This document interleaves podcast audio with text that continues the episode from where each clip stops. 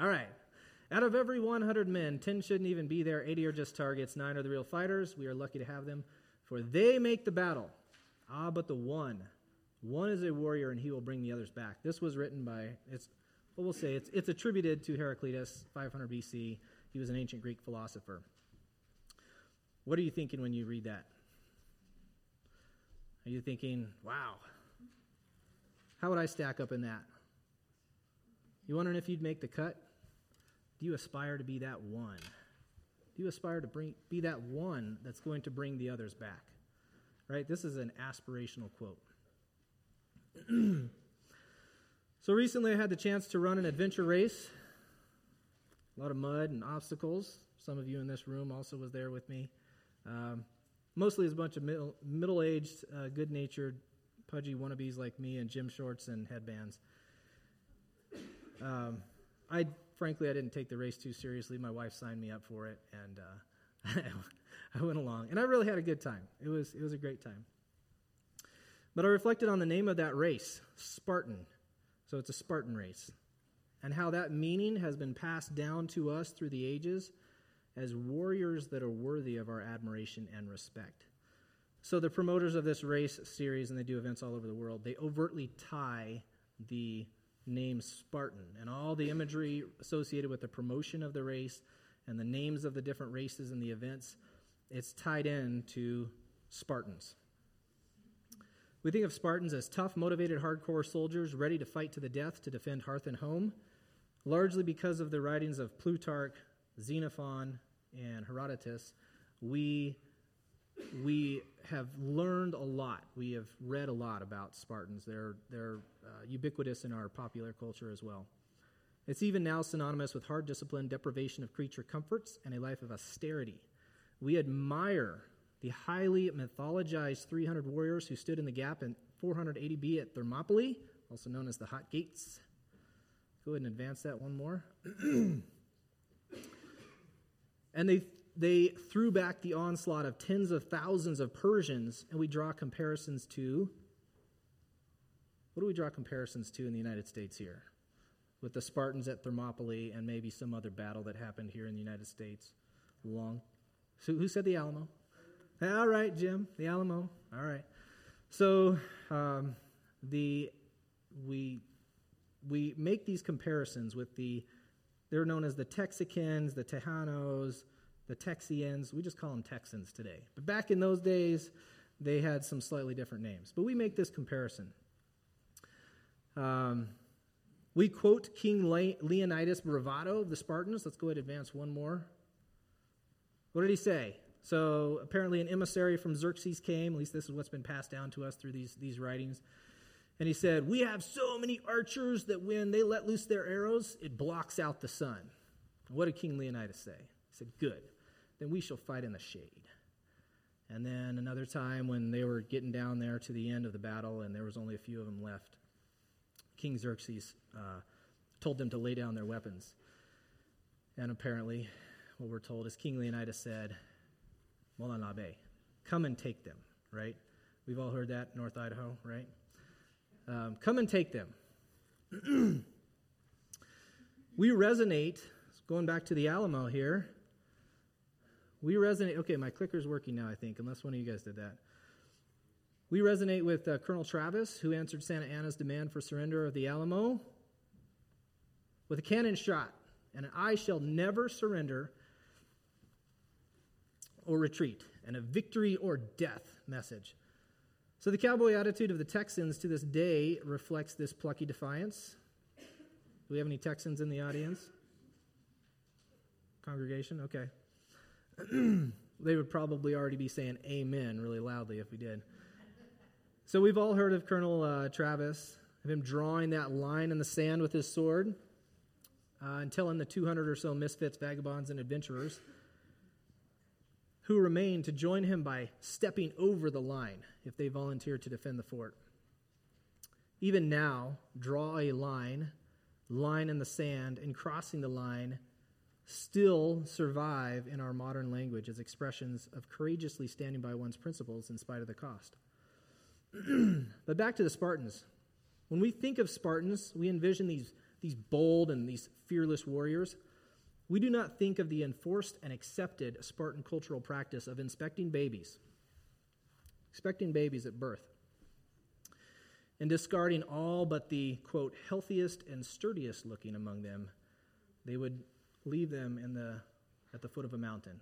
They called it exposure, very akin to our modern sin of abortion. We admire the moxie of the Spartan women who told their husbands, when they sallied forth to battle, Come back with your shield or upon it. But we do not think of the Spartan practice of removing boys from their parents at the age of seven and putting them in this horrific uh, school of abuse and hazing and fights to the death called the Agoge that developed them to become these superhuman warriors. In a somewhat similar highly mythologized last stand battles, the Spartans at Thermopylae, Texans at the Alamo, they fought bravely to the death, and we still talk about them today. At Thermopylae, the Spartans held out for three days, and although ultimately suffered a tactical defeat, they inflicted serious damage on the Persian army, which delayed the Persians' progress to Athens. That was a strategic victory. This three days delay provided sufficient time for the city's evacuation to the island of Salamis. And the Spartans' last stand at Thermopylae also served as a moral victory in inspiring the Greeks to defeat the Persians at the Battle of Salamis and one year later again at the Battle of Plataea. So it was not all lost, right? At the Alamo, for 13 days, the siege continued until Santa Anna's army breached the defenses and killed all the combatants. Some of the non combatants were allowed to live, and they spread the word of the defeat through Texas. And a month and a half later, with shouts of Remember the Alamo. General Sam Houston defeated Santa Anna at the Battle of San Jacinto. so while I've identified some characteristics that we can admire about the, the warriors, the Spartan warriors, and about the, the brave men who defended the Alamo, what can we learn as Christians uh, from, from this warrior ethos? So, first of all, what does it mean to be a warrior for Christ? Do we believe, like the jihadis, that we should kill people to save them? Or to earn some sort of paradise existence? No, we believe differently as Christians. We believe that it is better to sacrifice our lives rather than kill someone else, right? Kill someone else for, in this context of uh, salvation. So, first of all, our primary example of how to live and interact with others is Jesus.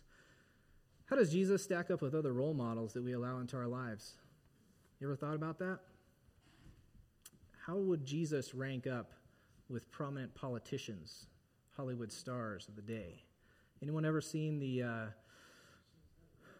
yeah, so anyone ever seen the Replacement Gods put out by uh, Little Light Studios?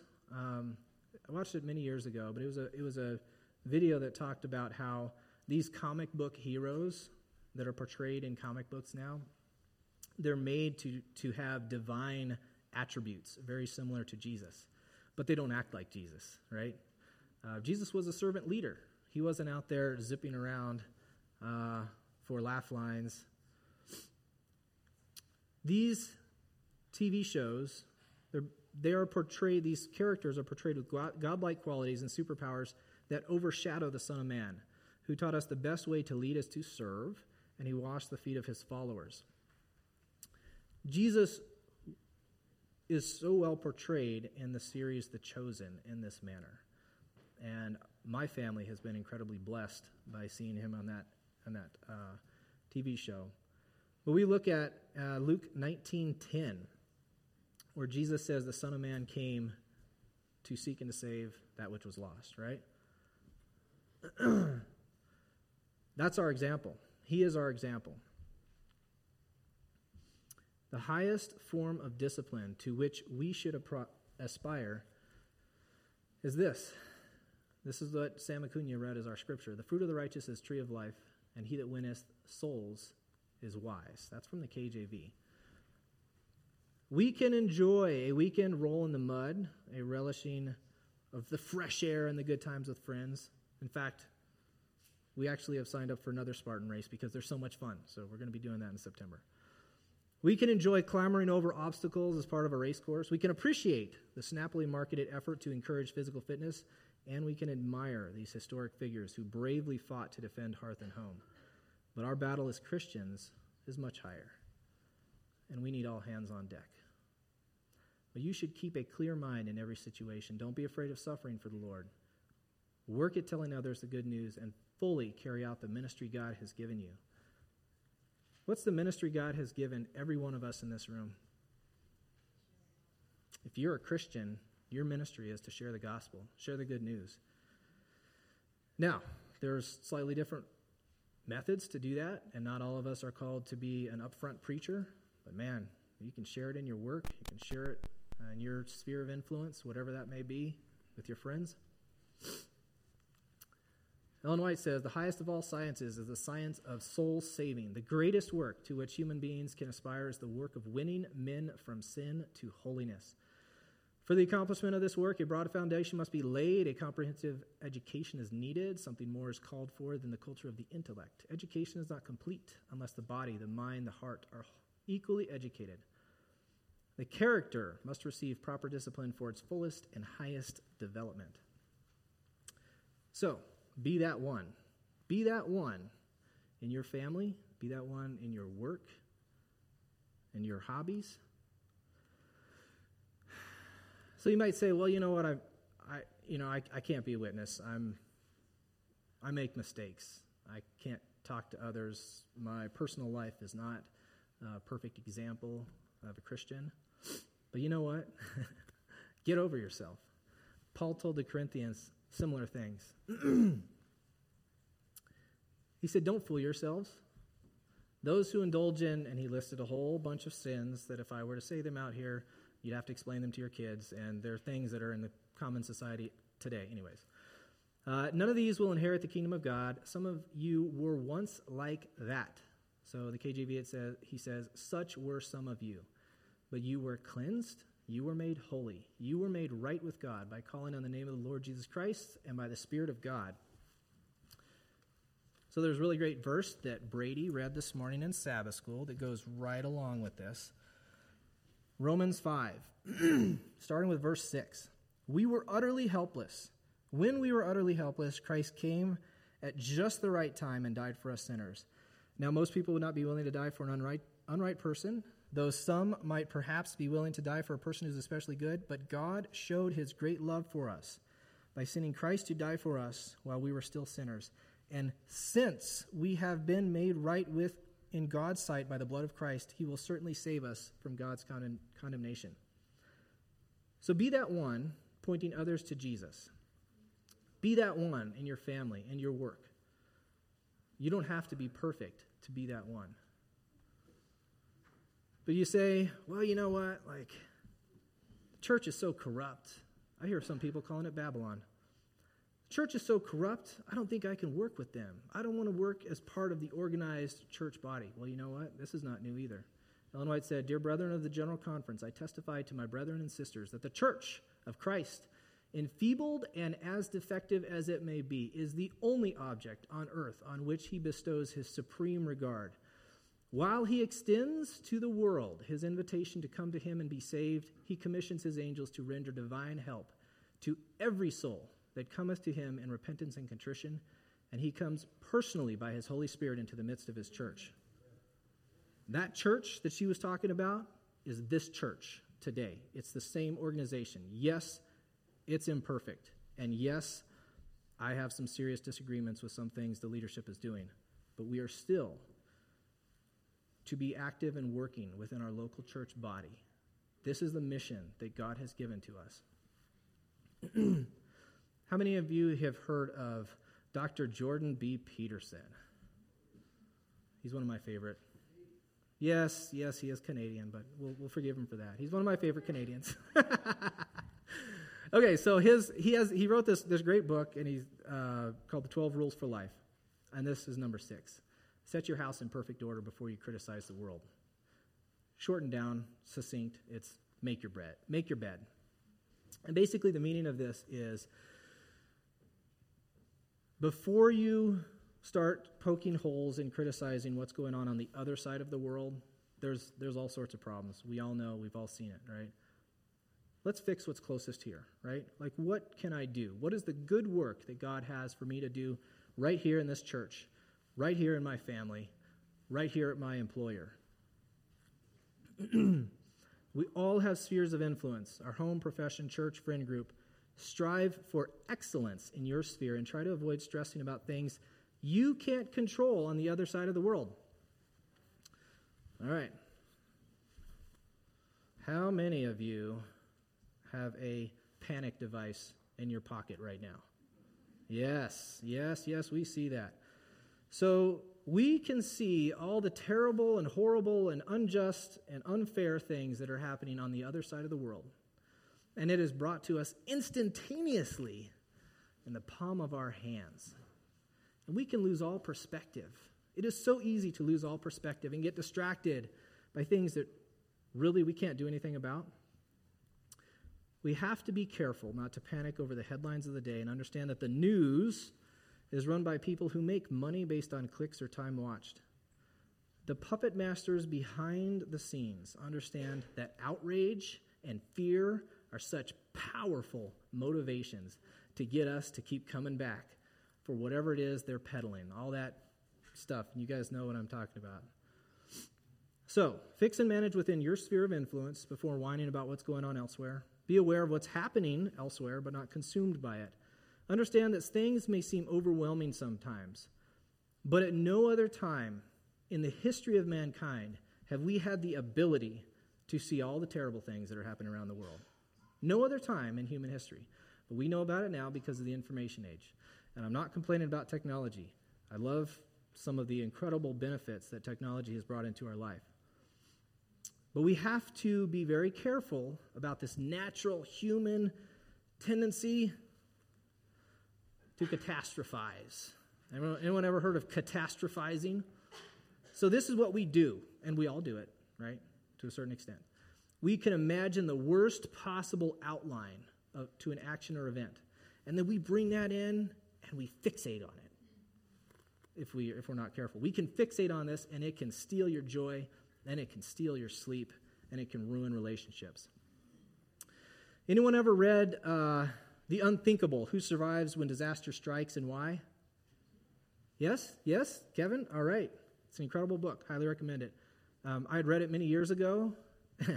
so now I, now I keep track of the books that I read, and I actually have a Word document on my computer of, and I, I write down the, the books that are amazing that I read. So that way I can go back and reference it. But for years, I'd, I, I remembered the stuff I learned from this book, but I couldn't go back and reference it because I hadn't written it down anywhere, and I'd read a whole bunch of other books before then. And so I just stumbled upon it again recently and read it, and it's incredible. Have you ever considered why you fear some things more than others? Why do news stories focus on the remotest of threats and the freakiest of freak accidents coming true? Anyone remember Stranger Danger from the 80s? Yeah, that's just a myth, right? Uh, the women, of course, not you women in this audience. women, your greatest threat to your health and safety is from the men that you marry or the men that you date. That's it. Like stats, stats show that out. Uh, children, the greatest threats to your health and safety, again, present company excluded, are from the acquaintances in your life an uncle, a neighbor, someone within your, your sphere, loose connections. Um, as far as intraracial violence goes, man, news loves to play it up when one person from one race hurts or kills someone from another. Stats do not bear that out. That is such an exception, such a, a tiny, minuscule uh, amount of violence. The most threat to you from of any race is from your own race. Like that's it. Um, who's who in here is, is afraid of flying? flying commercially. I'm not going to call you out by name. Okay, okay, you raised your hand, Faye. All right. Um, okay, so so why why are we afraid of flying? Do you know that you're 65 more times 65 times more likely to die by driving the same distance from say Boston to Chicago or to LA or whatever? 65 times more likely to die in a traffic fatality along that way than if you had flown it commercially. Okay, But we all, we all, have, these, we all have these irrational fears. What, what, what, about the, what about the pandemic we just went through, right? 99% survival rate, but everyone freaked out about it. Why? Okay, so let's bring in the dread equation. Amanda Ripley actually broken this down, this type of irrational fear of remote threats, into a mathematical equation in her outstanding book. So, dread equals uncontrollability, unfamiliarity, imaginability, suffering, scale of destruction, and unfairness. So, whatever you're fearing, if it's, we'll just say flight, commercial flight. So, the dread that you feel for commercial flight is largely because you're not in the driver's seat. You also don't know how to drive a plane, fly a plane. You also can imagine in your mind how terrible it must be to be falling from for thousands of feet. Uh, suffering, oh man, suffering on huge scales, right? Uh, when a commercial airline does go out, go down, most people don't survive. Uh, the scale of destruction, we've all have seen those those newsreel footage uh, of like spread across, you know, debris spread across for for hundreds of yards in a field or something, and then unfairness too. You know what? It would just be a terribly unfair way of dying to to crash and burn in an airplane, right? Because, like, what about all the other people who didn't crash and burn in the airplane that day, right? But this is the dread equation. And we, we all do this to a certain degree or another, but now you know about it and you can manage it, right? So, manage those fears. How should we as Christians deal with our fear? For God hath not given us the spirit of fear, but of power and of love and of a sound mind. Okay? When we are irrationally afraid of things that cannot hurt us, that's a lack of faith, right? Oh, I love this. Call on God, but row away from the rocks, right? Like, yes, let's make responsible decisions. When you get in your, your vehicle after church today, buckle that seatbelt, right? There are, there are reasonable, rational things we can do to mitigate our fears, uh, our threats. Okay, so we're going to wrap this up here pretty quick, but I'm going to talk to guys for, for a few minutes. So, ladies in the uh, congregation, you can just plug your ears if you'd like. All right. So, men, be a man. Lead your families. If you haven't seen the movie Courageous, recommend it. Watch it right now. And make this commitment to lead your families by treasuring your wife and lovingly guiding your children as they grow up, and you launch them as arrows of truth into a dysfunctional world. Stop slouching along in mediocrity. Strive for consistency across all areas of life. Be the same person you are in the office as you are at the dinner table, as you are at work, as you are in the home. I heard a coworker recently telling another coworker. He said, Everyone has secret lives. Everyone has secret lives. You, do, you, you live differently uh, at work than you do at home, than you do with, you know, with your family. Uh, if you go to church, you're a different person each one, each place. It was not my it was not my place to butt into that conversation, but I thought about it for a long time. Be the same person. How can your wife and children, your coworkers respect you if they see you acting differently at work and then they run into you at church or on the street with your family. If you have a cell phone that your wife doesn't know the password to, you're doing life wrong. Better get your head right. Pursue hobbies and activities that you can do as, together as a family. Time spent with your kids is like money in the bank. You are building a relationship that you can draw on later on in life. And you will have tough times with your kids. Everyone does. But are you leading them in, in maturation and spiritual development? If not, you're neglecting your duty and you're failing God.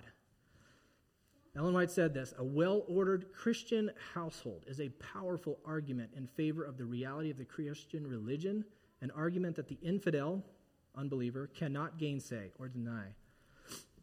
So, on this Memorial Day, when we remember those who have sacrificed their lives for our freedom Lay down your life for your family,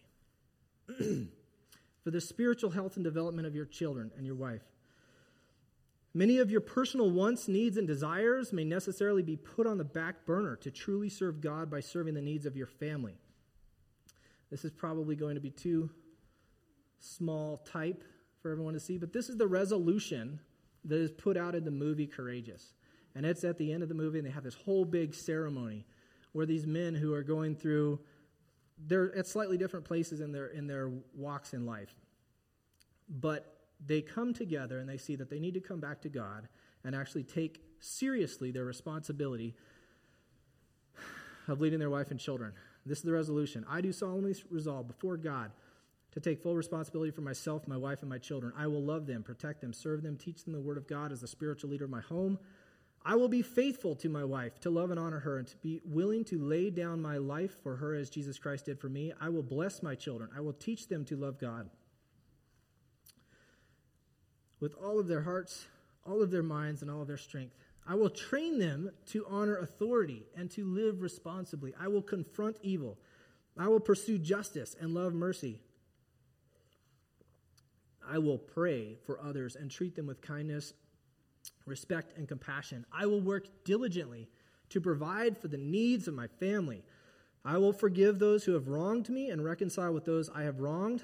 I will learn from my mistakes, repent of my sins, and walk with integrity as a man as a man answerable to God. I will seek to honor God, be faithful to his church, obey his word, and do his will. I will courageously work with the strength God provides to fulfill this responsibility for the rest of my life and, and for his glory. And as for me and my house, we will serve the Lord. Joshua 24 15.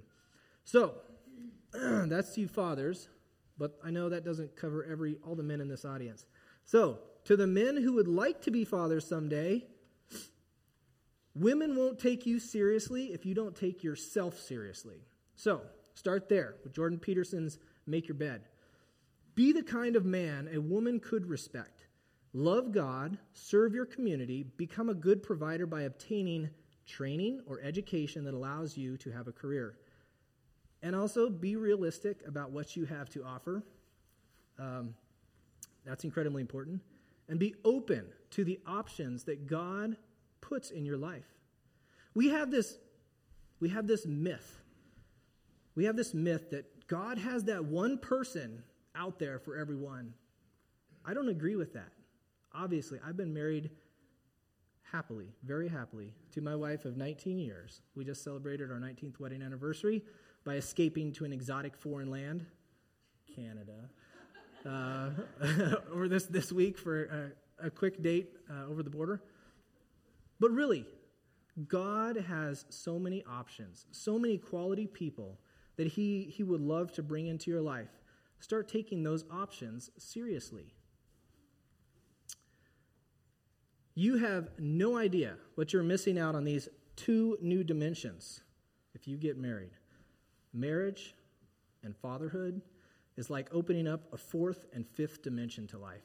It's incredible, highly recommend it. All right, to the grandpas and granddads in the congregation, you still have time. You have a massive influence that cannot be wasted. Do your grandkids know that you love Jesus and that you love them? Is your golf game or your fishing adventures more important than spending time with your grandkids? When is the last time you've interacted in a meaningful way with them? Perhaps it's time for a call or a visit. All right, let's read this again. Out of every 100 men, 10 shouldn't even be there. 80 are just targets. Nine are the real fighters. We're lucky to have them, for they make the battle. Ah, but the one, one is a warrior, and he will bring the others back. Do you read that with different eyes now? I certainly do. And I want to be that one. And I hope you will be that one to bring others to Jesus. Where do you stack up in the battle for souls? This is the most important job that we could have, and we need to start with our families. All right, that's all I've got for that.